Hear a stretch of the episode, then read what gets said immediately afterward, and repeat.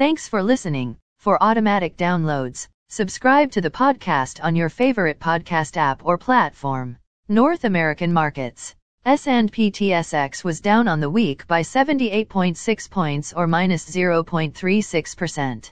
Dow Jones Industrial Average was down on the week 97.15 points or minus 0.28%.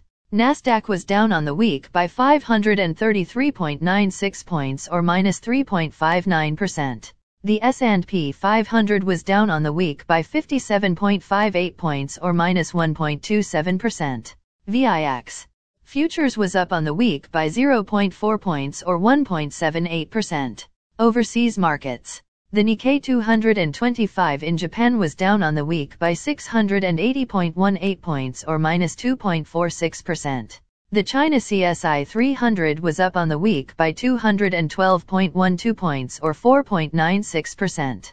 The DAX in Germany is down on the week by 162.81 points or minus 1.13%. The CAC 40 in France is down on the week by 136.09 points or minus 2.04%. The FTSE 100 in London is up on the week by 131.66 points or 1.75%. Commodity markets. Gold is up on the week by $24.55 or 1.28%. Silver is up on the week by 15 cents or 0.61%. Crude oil is down on the week by $1.54 or minus 1.55%.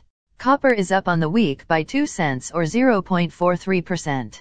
Natural gas is up on the week by 60 cents or 10.49%. Corn is up on the week by 1 cent or 4.59%. Soybeans are up on the week by 2 cents and a quarter or 6.71%. Wheat is up on the week by 7 cents or 6.81%.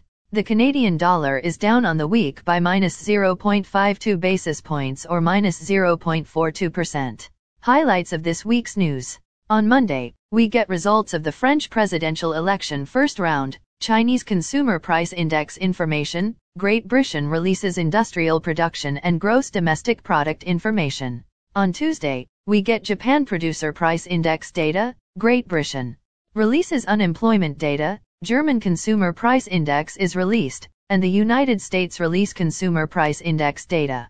On Wednesday, we get the New Zealand interest rate decision, Great Britain and Spain release Consumer Price Index information, the United States release Producer Price Index data, and the Bank of Canada releases their interest rate decision.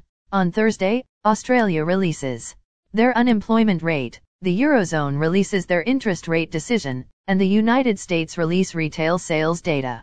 On Friday, most markets are closed for Good Friday, but France and Italy release Consumer Price Index data, and the United States release industrial production.